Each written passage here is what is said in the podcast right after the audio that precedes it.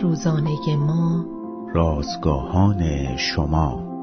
اگر می‌دانید که دست خدا در کار است پس همه چیز را بدو بسپارید. روز شست و چهارم از شماره چهارم نان روزانه ما.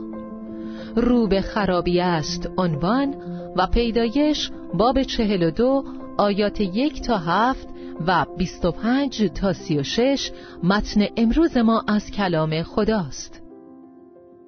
یعقوب بیچاره به آخر راه رسیده بود. وقتی خبرهای ناگوار را از زبان پسرانش که به تازگی از مصر برگشته بودند شنید با دلی پر دل هره گفت همه چیز علیه من است. یوسف دیگر کنار او نبود. قحطی و خشکسالی سرزمین کنعان را زمین گیر کرده بود. شمعون به گروگان گرفته شده بود و بنیامین پسر کوچک باید برای تضمین آزادی برادرش به عنوان فدیه داده می‌شد. همه این مسائل مثل بار سنگینی این پدر سال خورده را خورد می کرد.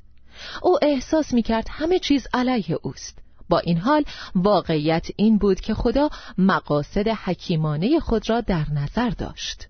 با فروکش کردن آشوب درونی یعقوب آشکار شد که همه این وقایع ناگوار برای خیریت او به کار بسته شده بودند. این کار باعث شد که او به مصر مهاجرت کند و خدا در آنجا از فرزندانش قوم بزرگی ساخت.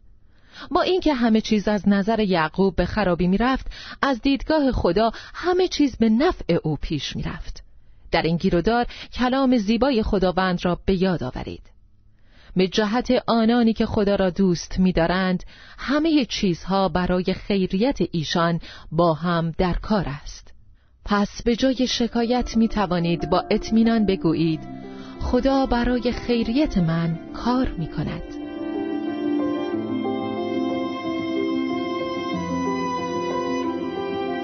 کلیه حقوق متن این اثر متعلق به انتشارات جهان ادبیات مسیحی است. Thank you.